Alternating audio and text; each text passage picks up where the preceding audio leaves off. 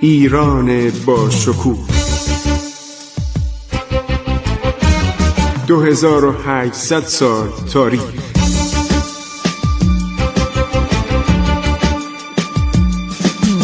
عبور از تاریخ.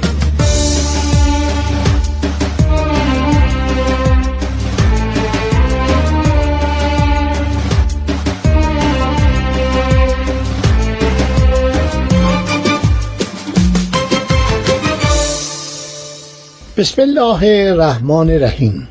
به نام خداوند بخشاینده مهربان خسرو معتزد.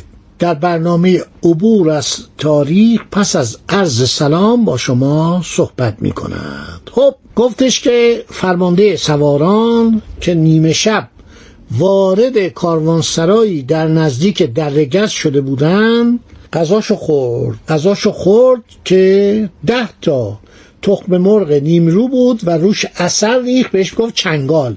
غذای چنگال غذای اون زمان بوده و مردم و روستایی و ایلاد دوست داشتن. میگه اینو با دست خورد و بعدم دستشو شست و خورجین ترکی خودشو هر شود گذاشت کنارش و به همان وضع به خواب رفت. وقتی خواست هر شود که به خواب بره به من گفتش که منو دو ساعت دیگه بیدار کن. گفتم قربان الان ساعت سه. شما اینطور که میگید الان ساعت یک یک و رب و یک و نیم مثلا. اون موقع ساعت البته بودا چون ساعت از زمان صفوی آورده بودن. ساعت سه هوا سرده. گفت شما فضولی نکن. کار خودتو بکن. سر دو ساعت دیگه منو بیدار کن و اون دویست و پنجاه سه نفرم بیدار کن. میگه من اومدم با اتاق خودم. و با کمال اطمینان زیر کرسی خوابیدم. گفتم این داره شوخی می‌کنه. من در بزرگ و با قفل بستم و اینا تا صبح نشه آفتاب سر نزنه یا هوا روشن نشه محال حرکت بکنن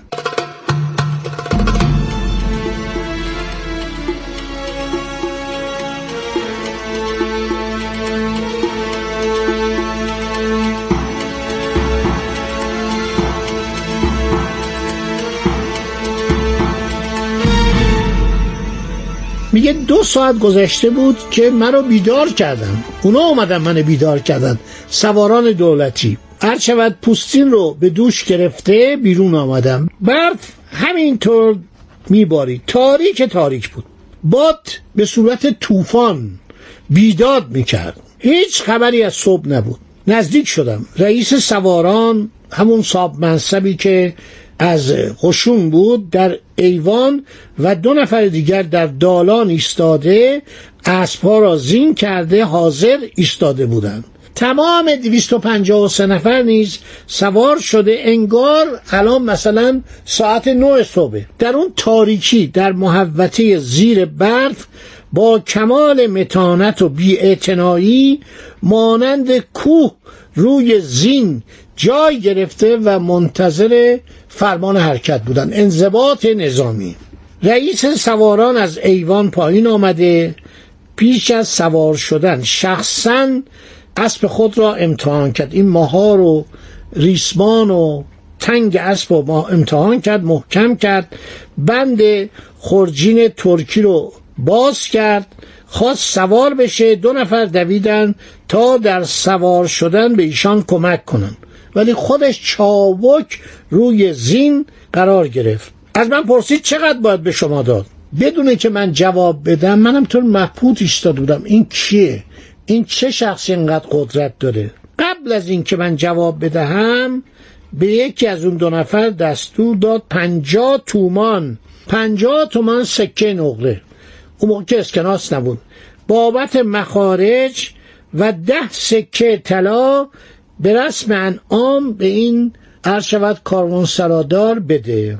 من ماتم برده بود. تعجب می‌کردم. خدایا این همه سکه مسکوک طلا در دست منه. رئیس رئیس سواران فرمانده دولتی. اسب خود را نزدیک من آورد. به طوری که غیر از آن دو نفر کسی صحبت او را نفهمید. گفت درست گوش بده. هر چه می‌گویم یاد بگیر و به ذهن بسپار.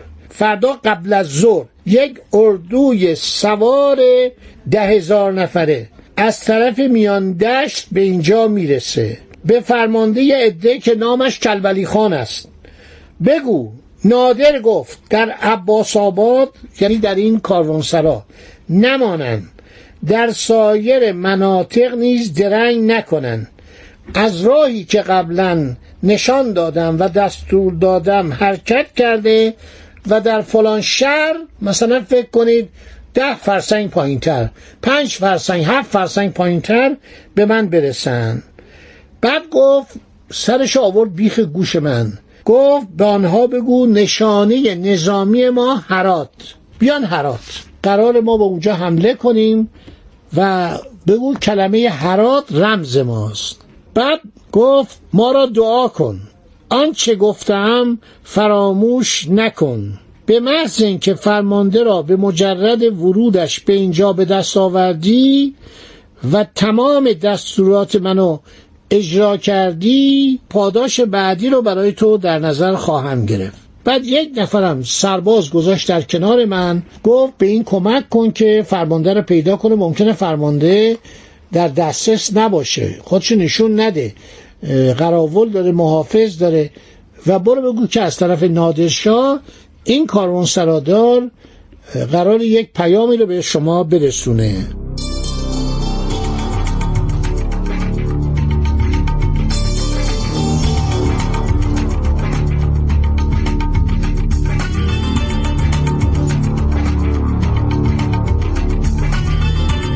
میگه کلمه نادرشاه که گفت من تعجب کردم.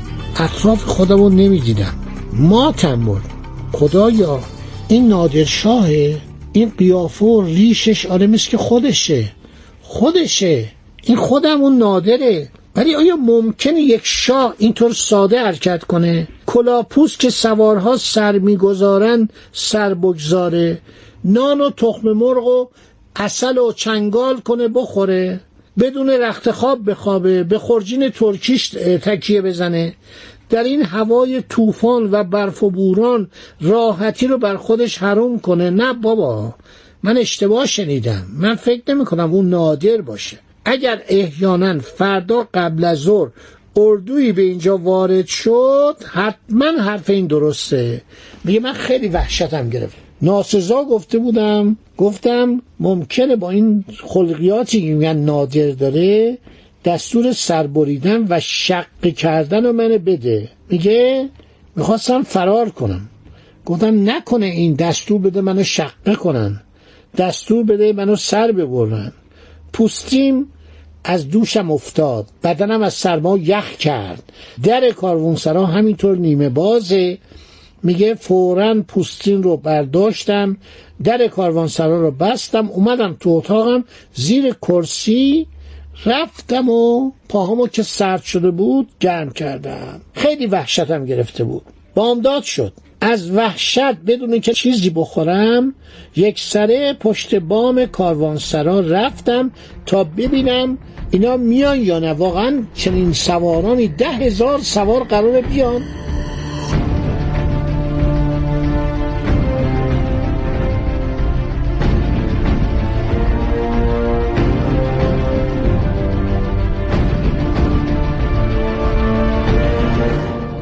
پوستین رو دور خودم پیچیده بودم به سمت میان دشت نگران بودم و نگاه می‌کردم. نزدیک به زور از طرف میان دشت سپاهی اردو نمایان شد. نزدیک ده رسید. معلوم شد که یک اردوی منظم سوار رو به عباس آباد میآیند. نادر توپخانه بعدها در ارتش خودش به کار می برد یک اردوی منظم سوار به طرف عباس آباد آمدن. کاروانسرای عباس آباد نزدیک درجه است. میگه شتابان از پلا پایین آمدم تا به سن کاروانسرا رسیدم قسمتی از سواران وارد محوته شده بودند در کاروانسرا رو این باز گذاشته بود که اینا معطل نشن. میگه اینا که وقتی اومدن من جلو رفتم. سلام گفتم. یک بک باشی. بک باشی یعنی سرهنگ. درجات اون موقع تقریبا همه مثل ارتش عثمانی بود. میگه با اون سربازی که نادر پلومن گذاشته بود رفتیم و فرمانده ارتش ده هزار نفری رو در خارج کاروانسرا گیر آوردم نزدیکش رفتم سلام کردم. می‌گفت نگاه کرد گفت چیکار داری؟ گفتم قربان من سرایدار این کاروانسرا هستم. دیشب شخصی تشریف آوردن اینجا و شام خوردن دو ساعت استراحت کردن و بعد از نیمه شب حرکت کردن و دستور دادن که یک پیامی رو من به شما بگویم. دهان خود رو نزدیک گوش فرمانده بردم گفتم این جنابی که اینجا بودن گفت قبل عالم رو داری میگی؟ علازت نادرشاه بودن تو چطور نشناختی؟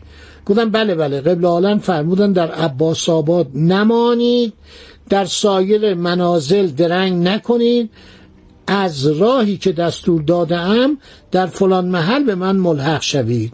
نشانه امام حراته. علازت گفتم به شما بگم حرات. می‌گفت خیلی اصلا ماتم برد. بلا فاصله شیپور حرکت رو نواختن. اردوی ده هزار نفری.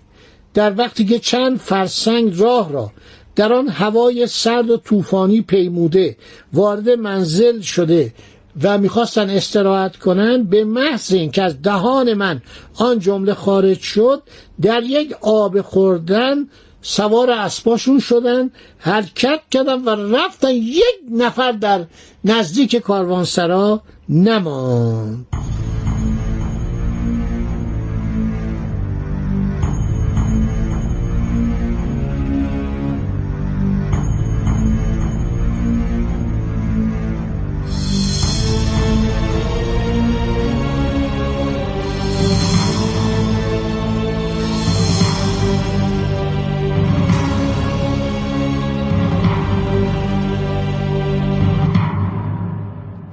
همه یعنی این انضباط نظامی این قدرت نظامی و اون سختگیری نادرشاه تا حدی بود که ناپل اونم در کتاب خودش از نادرشاه ابراز شگفتی می‌کنه. اون 352 نفری که با نادر اومده بودن عرض شود که ارکان و حربش بودن. یعنی ستاد ارتش بودن. اون کسانی که باید در مذاکرات شرکت کنند در تصمیم گیری ها و این ده هزار نفر ارتش بود. یعنی ارتش اصلی بود که اینا می‌خواستن برن هرات و شبیخون بزنن به افغان ها حسین خان هر شود که از برادران محمود اونم موجه قائله به پا کرده بود که نادر رفت اونو سرکوب کرد. 22 هزار نفر افغانی قرار بود که مقابل قشون ایران صف بکشند این عده کم حد اکثر ده هزار به اضافه 353 نفر. اینا رفتن 352 نفر و هرات رو گرفتن و تمام شد. کار افاقنه تمام شد و این یکی از پیروزی های بزرگ نادره. خیلی خوب. نادرشاه پس کار شورش افغانها رو در هرات پایان میده و بعد قصد می‌کنه که بره به طرف غرب ایران که میره به طرف غرب ایران عثمانی ها فرار می‌کنن. عثمانی ها در حال فرار هستند و متاسفانه در این زمان شاه تحماس یک کار غلط و احمقانه می‌کنه که در برنامه بعد به آن اشاره خواهند کرد. خدا نگهدار شما با عبور از تاریخ.